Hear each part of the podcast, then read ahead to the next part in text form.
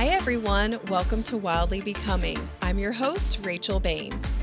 Our stories hold the power to help others overcome. Join us each week to hear incredible real life stories from our guests. We are wildly becoming who God created us to be. Let's get started with today's episode. Hello, everyone. Thanks for joining the Wildly Becoming podcast. I am Rachel Bain, and I am here with my amazing co host, Jill Glosser. We're so glad that you're listening in today. What are we going to talk about today, Jill? Well, gosh, Rach, I have an idea. okay. So I heard a little something about you that I heard that you have a dun, dun, dun, dun, a book released. I do. Yay! Congrats. That's huge. Thanks. Thank huge. you. What's it called? The book is called The Messy Life Believing Life Can Be Good. What made you want to write a book? Full transparency, I did not really want to write a book. I would have liked to have written a book, minus it being about me. The Lord started dealing with my heart a couple years ago that I should write my story. We know the Bible tells us in Revelation that people overcome by the blood of the Lamb, which is Jesus, and by our testimony, our story. So I really wrestled God, and then finally I surrendered because I want to be obedient, and I had a lot of confirmations along the way. So I started to work on the book, and that's why I want to obey Christ, and I want to help people believe during difficult seasons of life or after tragedy or trauma that life truly can be good again. That's awesome. Thanks. So, when was your book launched? The book was launched in October, so the book is out now. If anyone is interested, you can find it on Amazon. Look up The Messy Life, Rachel Bain. Awesome. So, I've actually had the pleasure of looking at this book. Tell me about the cover. The cover's really fun. So I don't want to give too much away because I want the readers to understand more about the cover once they read the book. Oh, got it. So you explain that in the book? Yeah, I do ah. explain in the book the cover, but I did take my vision and idea and find a photographer to help me achieve that. So I know that you put like a lot of blood, sweat, and tears into this book. So I know that every single detail, you've paid attention to the details in the book, around the book, the like the cover, everything. I know that. So I'm excited for people to find out exactly what that is. Yeah, Um, thanks for asking. I am too. You're right. There was intentionality on every part of it from the color scheme to the title and so much prayer. It was just saturated in prayer. Every time before I would write, I would ask the Holy Spirit, What do you want in the book? Or I'd be going throughout my day and God would drop a nugget in my spirit. And so I'd like voice text myself and add it to the book later. Or when I'd be vacuuming, the Holy Spirit would also zing me and say, That needs to be removed from the book. So it was a really Ah, interesting process. So what was like the hardest part writing the book? The hardest part of writing the book was vulnerability because halfway through the process, maybe three quarters of the way through the process, as I knew I needed to push to finish and I needed more content because there's a certain amount of words that you want, you know, your memoir to have as an author, I was just falling short. And the Lord told me, the Lord would wake me up a lot of times at 3 a.m. to write, which was also exhausting, but I'm, you know, grateful. Mm-hmm. So one of those 3 a.m. mornings, I looked on my desk and my journal was right there. And the Lord was like, add your journal entries to the book. And I'm like, absolutely not, which cracks me up how I have like these arguments with the Lord, uh-huh. right? He's probably like, she is the most stubborn child. So I'm like, absolutely not. And then I started thinking about King David and how his writing is mostly like him lamenting and also songs and how his his songs in start out with woe is me this is so hard. But then by the end of it he's praising the lord and remembering how god came through for him in the past. And i realized my personal journal entries were a lot like that. And that's what i did the last 4 years sitting in my house alone so much and through covid and after the tragedy was really just that's my way i communicated with god a lot was through my journaling. So the hardest part was baring my soul to the world, even strangers, and adding my personal journal entries. Wow. Yeah, I could understand that. I'm really proud of the fact that you are so open. Openness is hard. So that's pretty amazing. Thanks. Amazing story. I appreciate that. The openness is a miracle of God because I was extremely closed off after I was deeply wounded, which when people read the book, they'll understand that part of it, how I never wanted to open myself up again. So it truly is a miracle Yeah. of God. I think you're also very cautious and try to be very, I don't know. I know you don't want to hurt anybody and I know you don't want to say anything bad about anybody. Yes. However, sometimes that is part of our story. Yeah, I will say thank you for bringing that up. That's a very good point.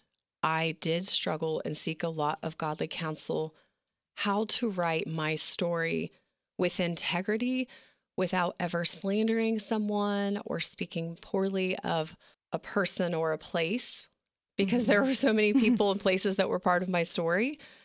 And so that took a lot of intentionality as well to be sure that I could do it in a way that everything I was doing eventually it comes back to glorify God because it's all about Him Yeah. and leading people to His heart to believe that He is still with them during heartbreaking seasons. so, who do you think that this book could help?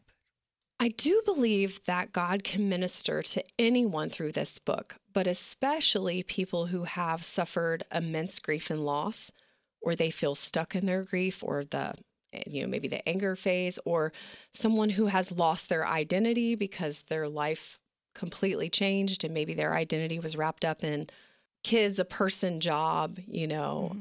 To really understand solitude as well, someone that struggles to be still um, a person that maybe had to rebuild their life. I do believe the book can really reach anyone, but especially people struggling with those types of scenarios. I would also add to that if you're listening today and you know someone that's going through a hard time, I'm not saying this because I wrote the book. You know, authors, self published authors are not in this to make tons of money because that's not possible. But I would really encourage you to give them a copy of this book. I do believe it can help people to see that they are not alone during their seasons of suffering because sometimes we can get in self pity and think that we are the only one going through a hard time.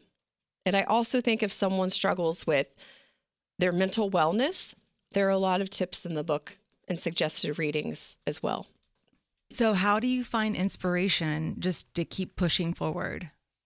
How do I find inspiration to keep pushing forward? Well, I feel like perseverance is my jam. True, I know her.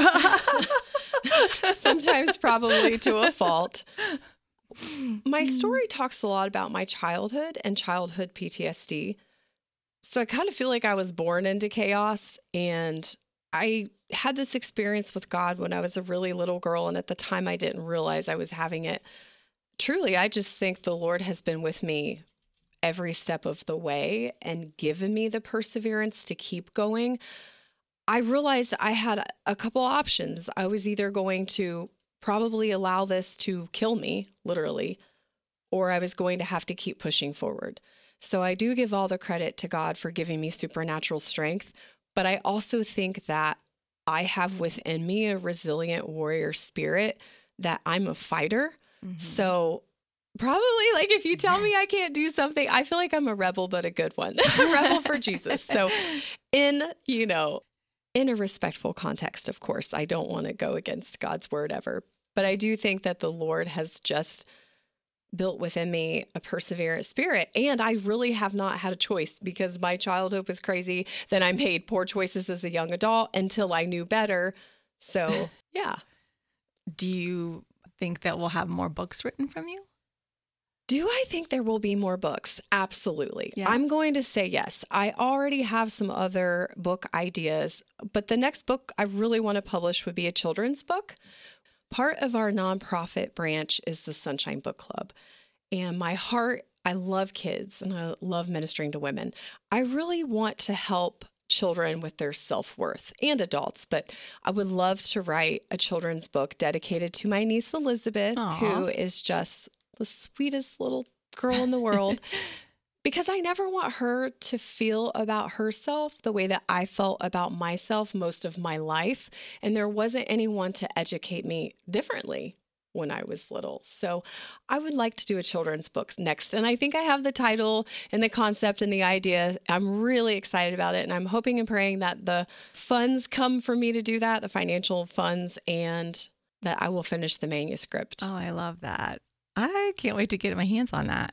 Yeah. Mm. So I mentioned the Sunshine Book Club because if I do that book, we can also take that in. We distribute books to children at no cost and acts of kindness bookmarks. So I think that'd be a great book that we could take in the public schools and distribute to children. Yes, because with that, yes, you do go in. Yeah. Where all do you take the books? So Sunshine Book Club partners with Shoes for the Shoeless, and we go in the communities as well to festivals and things like that. But we mostly go into the public schools and Chris from Shoes for the Shoeless is absolutely amazing, and she handpicks the schools with the greatest need. So we go into the schools where the children, it's really impoverished communities, the kids, you know, underserved, underprivileged, and they a lot of times have no books in their home at all. So I'm very passionate about helping children with literacy and have access to books because even though we have all these libraries, how do some of these little people get there? And actually, a lot of schools in the Dayton and surrounding community now don't even have school libraries. So, really? Yeah. Oh, I did not know that. Yeah. Wow. Because they don't have the books? Or... I'm not sure the why behind it, but that was very eye opening to me indeed. Wow. So then you give the books away and. Yeah, we distribute the books. So it's really fun. The kids will get their shoes and they'll come to our table and we help them pick their forever book. Oh, I love that. Yeah, it's Aww, really sweet. That is sweet. So then if you wrote that book, then you could also be passing out your book. Yeah. that would be awesome to be able to give your book to every kid.